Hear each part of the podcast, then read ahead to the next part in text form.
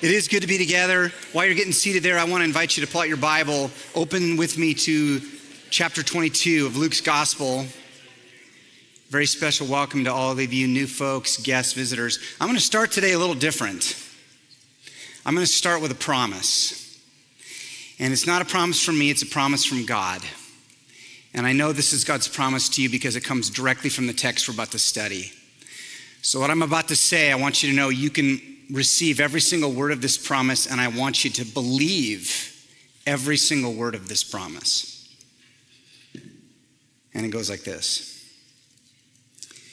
If you begin to pray the way that Jesus prayed when he faced his greatest trial, you will make it through your own. I promise you. Okay? Do you receive that promise? Talk back to me. Okay, do you receive that promise? If you begin to pray the way Jesus prayed in the face of his greatest trial, you will make it through your own. So this morning we leave the upper room and we follow Jesus outside. And he's going to walk outside. He's going to leave the gates of ancient Jerusalem. He's going to cross the Kidron Valley and he's going to ascend the slopes of the Mount of Olives, where he will enter into the greatest ordeal of human temptation and trial that the world has ever known. To the point where blood seeps out of the pores of his forehead and drops to the ground. And so I feel as though the text we're about to study, it's so sacred and so holy. I, I feel a little bit like Moses, like we should take off our feet. It's like we're on holy ground here. And here's the thing I want to say to you, and this is the good news. No matter what your trial is, and I know for some of you, some of them are, are very hard, you'll never have to face anything like what Jesus faced. So be encouraged. Be encouraged. He made it through, and so can you. I love my wife, Kathy. She's a truth teller. And over the last nine months or so, I've had some hard days. And there was a couple moments where I would go home and, and I would wonder, I don't even know if I'm going to make it through all this, you know. And in general, she was very empathetic very sympathetic, and she would listen. But there came a moment where I was particularly droopy and, and, and self pitied, and I was talking about how hard things were, and, and she said, Adam, look at me. She said, I love you, which is usually the lead into something she's to say that's really hard. I love you, all right? And basically, what she said, these were not her words, but she basically said, pull up your big boy pants, all right? And she said, Adam, if this is the hardest thing you ever go through in your life, your life is pretty good. I was like, thank you for that, Kathy. She was like, Jesus sweat blood in the garden. No, she didn't say that, but she probably could have, right? Now, some of you are, are in, a, in the middle of a really, really hard trial, but you can make it. And the way you make it is to follow the example of your leader, specifically how he prayed. So you say, well, how did Jesus pray? I'm so glad you asked. Let's read Luke 22, okay? Verse 47. Here's what happened. He came out and went, as was his custom, to the Mount of Olives, and the disciples followed him. And when he came to the place, he said to them, Pray that you may not enter into temptation. And then he withdrew from them about a stone's throw, and he knelt down and prayed. A stone's throw, just really quick, far enough away where he's alone. What Jesus is going to suffer, he has to suffer alone, but close enough that his disciples can see what's happening and probably even hear. Stone's throw. And here's what he prayed, saying, Father, if you are willing, remove this cup from me. Nevertheless, not my will, but yours be done. And being in agony, he prayed more earnestly, and his sweat became like great drops of blood falling down to the ground.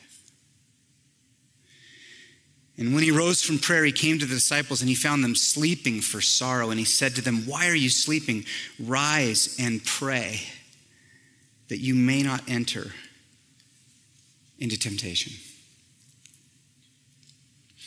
And so, even in his moment of greatest agony, and there's no way to articulate the agony that Christ experienced, even in that moment, he always had one eye on his disciples. Isn't that amazing? Always teaching, always loving, always instructing. Suffering personally, oh, untold suffering. And yet, modeling and leading and teaching.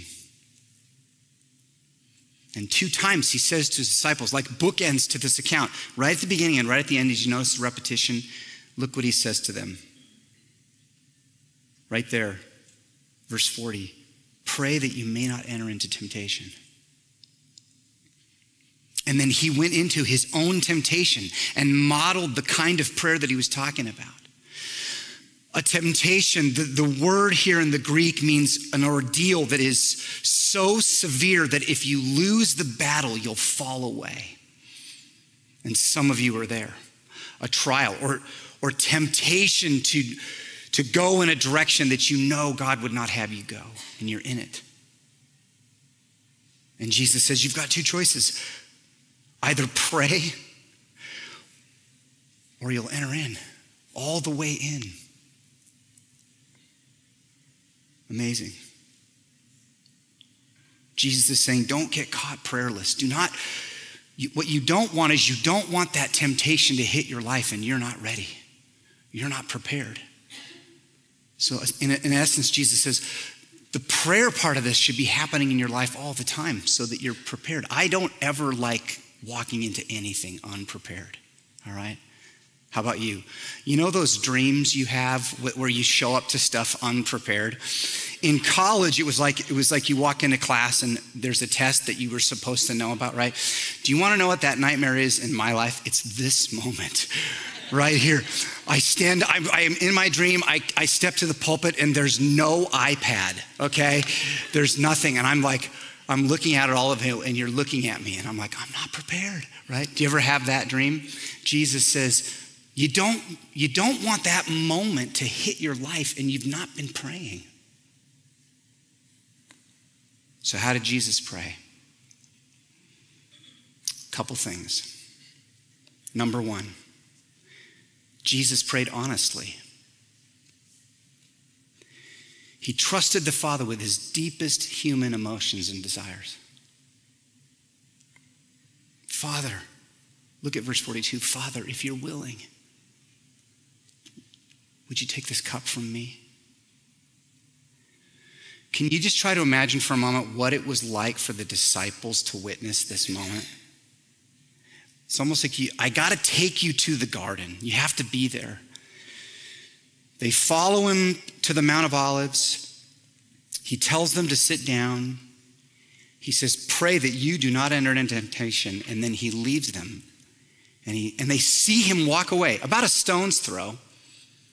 So they can still see him and they can still hear him. And then look what happens. Luke tells us he falls to his knees. The thing you have to realize is that this was not the way that a dignified, pious believer would pray in Jesus' day.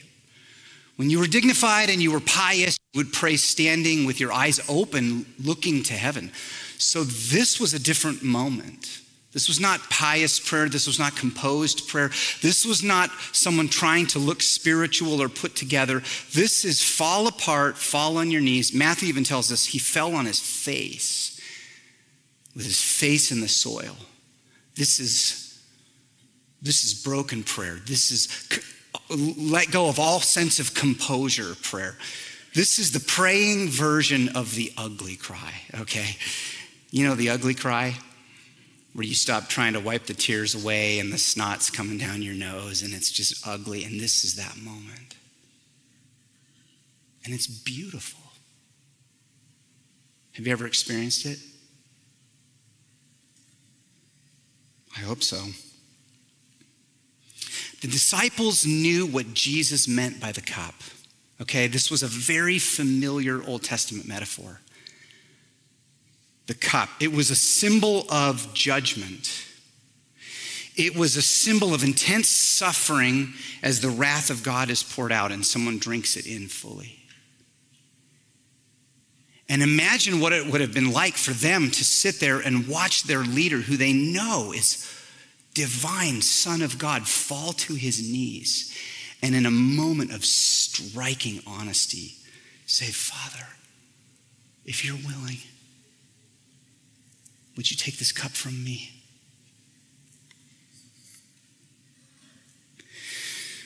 The request brings the reader right into the heart of one of the great mysteries of the Bible the full humanity and the full deity of Jesus Christ. Fully God, yes, and as Christians, we know this. Fully God, but also, now wait a minute, fully human. In his divinity, he knew every detail of the suffering that was in front of him, every single detail of what he would experience. He knew it. And yet, in his humanity, he was struggling. He was, he was, he was waiting with, with horror at what would happen to him. In his flesh, even longing that he might not have to go through it. Amazing.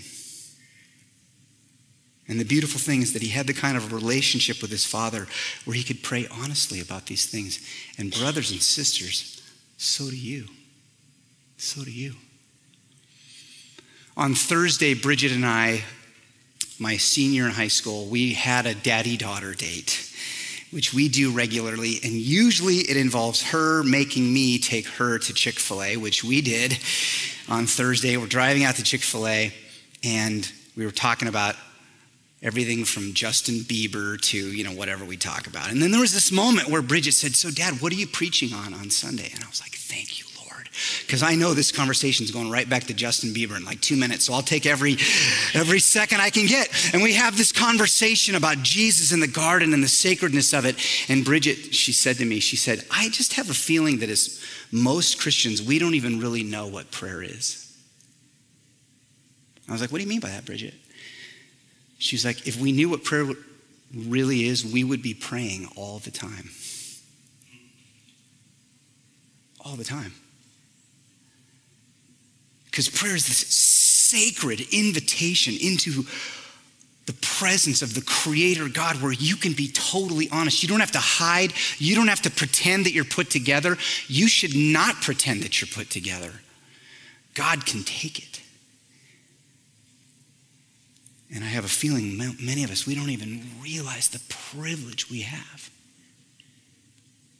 So Jesus said, Watch me. You can be honest. That's number one. Here's number two Jesus prayed submissively.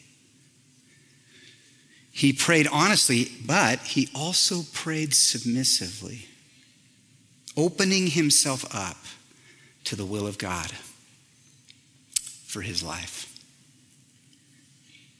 Verse 42 Father, if you are willing, take this cup from me. Yet, look at this, nevertheless, not my will, but yours be done. There's, there's a certain kind of a posture that sets truly Christian prayer, truly Christ like prayer, apart from other kinds of prayer in our world. You know, people all over the world pray, but there's, there's a posture that Christ modeled that makes Christian prayer vastly different. And I fear that very few people pray with this posture. I'm talking, of course, about that posture that comes to the moment of prayer. Imagine there you are, and you've entered that moment of prayer. It's a posture that says, my, one of my primary goals in this moment is to discover God's will and then submit to it. So I'm not talking about a physical posture, of course. I'm talking about a spiritual posture. It's that posture where you understand the, the, the purpose of this moment is not for, for me to reveal my will to God. Okay. The purpose of this moment is for God to reveal his will to me.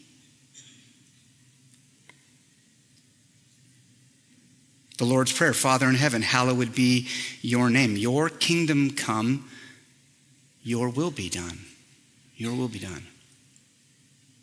Or how about 1 John 5, 14 and 15, which I'll put on the screen. Look at this. This is the confidence that we have toward him that if we ask anything according to his will, he hears us. And if we know that he hears us in whatever we ask, we know that we have the requests that we've asked of him. So, true biblical prayer, Christ like prayer, begins and ends with a desire to discern God's will and then align my life to it. And friends, this is different. It's a different kind of praying. And in that moment of pr- prayer is like that opportunity where you can open the window and, dis- and in, in, in, as you have time and with your and with the Bible open as you're praying, you can actually begin to discern God's will for your life and for the world.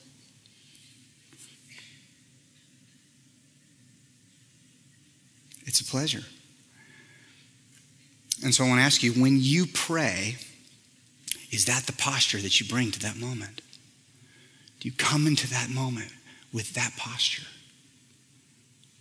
I love this. I talk to a lot of Christians who struggle with the idea of the sovereign will of God and then prayer. I want you to think about this for just a minute. And the, and the conundrum, it's sort of like a philosophical, or a, for, for many, it feels like a logical conflict. If God is sovereign, if God has a divine will, what's the purpose of prayer? Isn't God just going to accomplish his will regardless? And for some, not all, but for some, that's actually, it, it stunts their, they think, isn't prayer just sort of a futile exercise? I've thought so much about that, you know, over the years. I've really thought about it. And you know what's really interesting about that conundrum? What always happens to me is that I always come out on the other, on the opposite side, and I realize the true conundrum is if God is not sovereign, we would never pray to him. Now think about this for a minute. If I had a if I even had a slight suspicion that God was not sovereign, I wouldn't waste a moment praying because he wouldn't have the power to accomplish anything anyway. So it's not God's sovereignty that makes prayer futile, it would be the absence of God's sovereignty that would make prayer futile. And you can take that to the bank, friends. You can come into the presence of the living God, and you should, and fall on your knees and say, God, not my will, but yours be done. Sometimes God's will requires a more difficult path for your life in the short run. But it will always be the best overall path in the long run.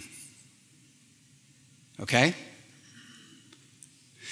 I'm going to say that again. Sometimes God's will will require a more difficult path in the short run. You'll struggle and you realize, Lord, okay, this feels really difficult. Imagine if Christ had taken the easy path in the short run. Think of the eternal spiritual salvation blessings that would have been avoided in the long run.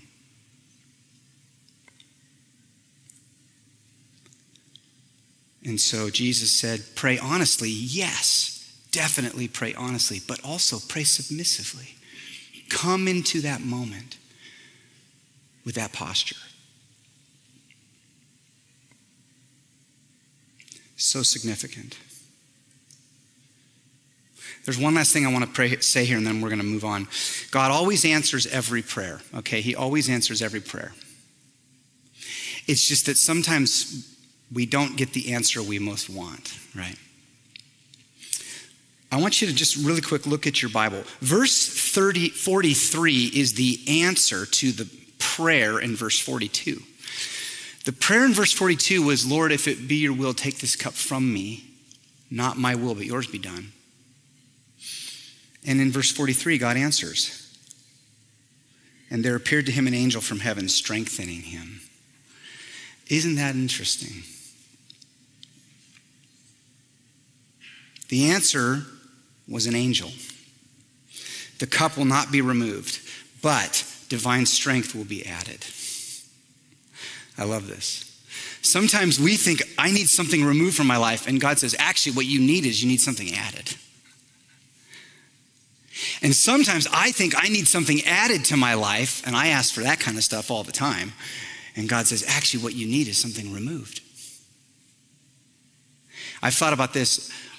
You know how we'll often look back and look at all the times we prayed and then God answered prayer and it was amazing and, wonderful. Think about all the times looking back where you asked for something and you and God didn't answer it and you realize, "Oh my gosh, God is so good to me. If I got everything I asked for, my life would be destroyed." Right? Isn't that true? Amazing.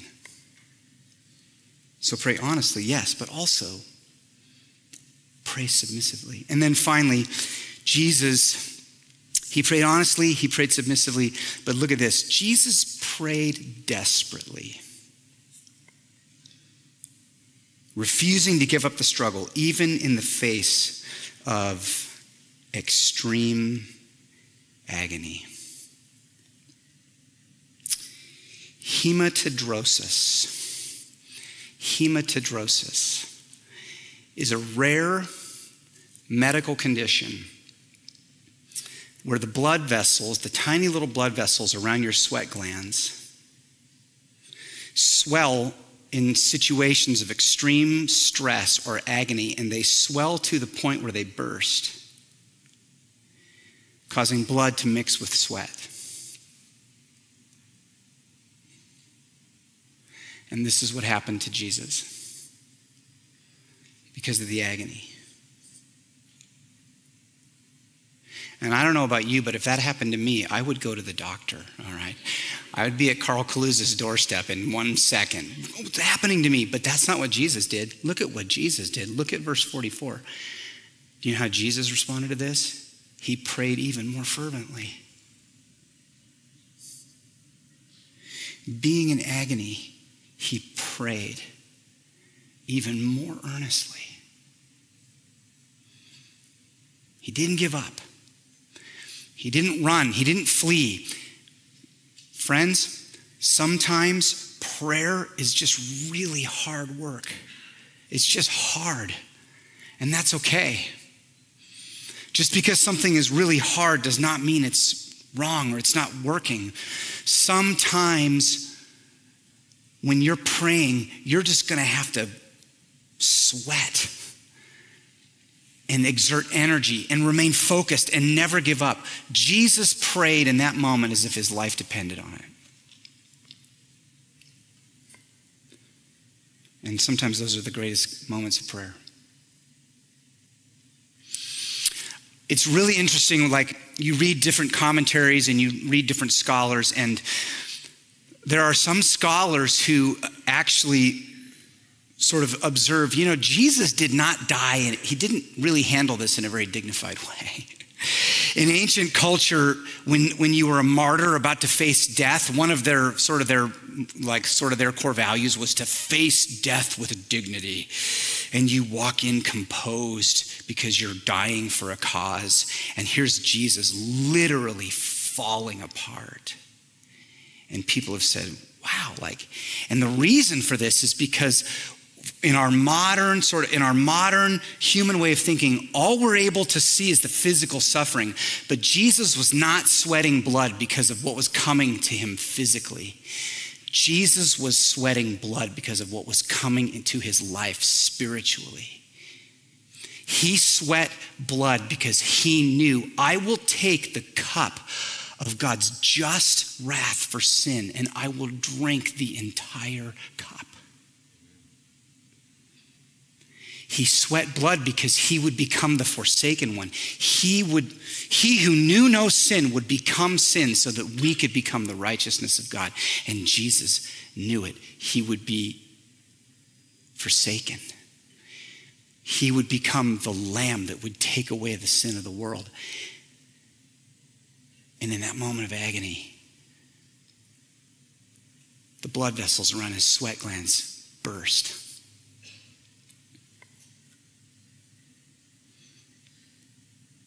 Amazing. He didn't flee. Friends, prayer is hard work. And what I want you to know is don't be surprised. Follow the example of Jesus. Follow his example. Pray honestly. Pray submissively. Pray fervently. And in a moment, we're going to do that together. We're going to pray together, and then we're going to take the Lord's Supper. But I, I want to read out this passage. So here's what I'm going to do. We just look for a moment with me at verses 47 to 53? Now, what's happening in this next section is some pretty critical events are going to happen that need to happen in order for Jesus to end up on trial. He's going to be betrayed by Judas and he's going to be arrested. But here's the thing you're supposed to read what we're about to read in the context of what just happened in the garden. Jesus has prayed, and the disciples have fallen asleep. And now you're going to see the contrast in how each of them navigate what happens next. So pay attention. Verse 47 While he was still speaking, there came a crowd, and the man called Judas, one of the twelve, was leading them. He drew near to Jesus to kiss him. But Jesus said to him, Judas, would you betray the Son of Man with a kiss? In ancient culture, a kiss was a it was the warmest, most personal greeting you could give to like a close friend, someone that you were really, really close with. And Judas chooses the way of betrayal. I think that moment when Jesus said, Judas, would you betray the Son of Man with a kiss? I think this was his last gracious attempt to grab Judas's heart. Are you sure you want to do this? I don't think it was angry or mixed with vitriol. I think it was this moment of Judas, are you really doing this? Are you really doing this? Think of the composure Jesus had. Why? Because he'd prayed in the garden. And when those who were around him, this is the disciples, saw what would follow, they said, Lord, shall we strike with the sword? And one of them struck the servant, this is Peter, by the way, of the high priest, and he cut off his ear.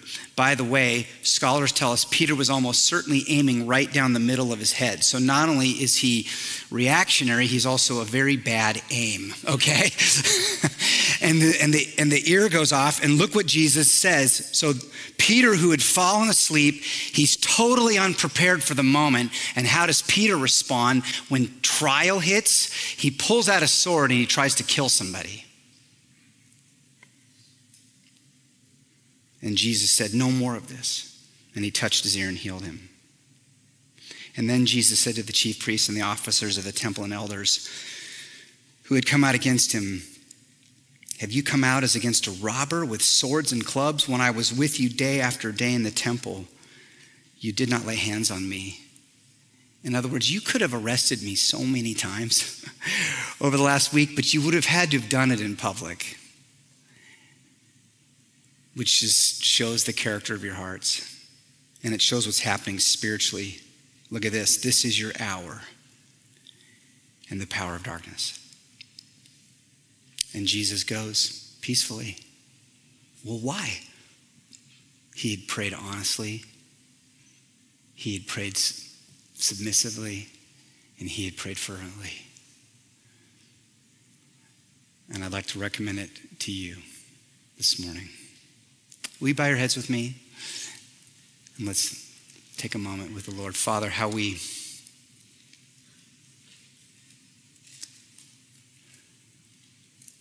how we thank you, Lord, for Luke, our narrator,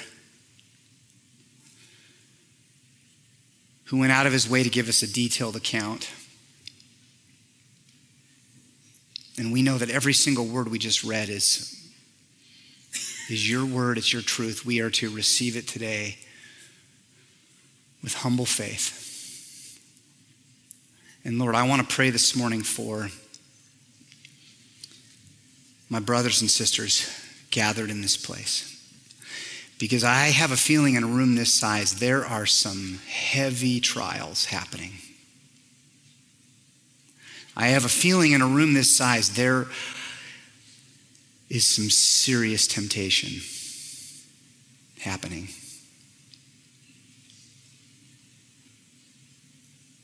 And you want to help us through, Lord, and we're so thankful. How we pray that we would follow the example of our leader, Jesus, who for the joy set before him,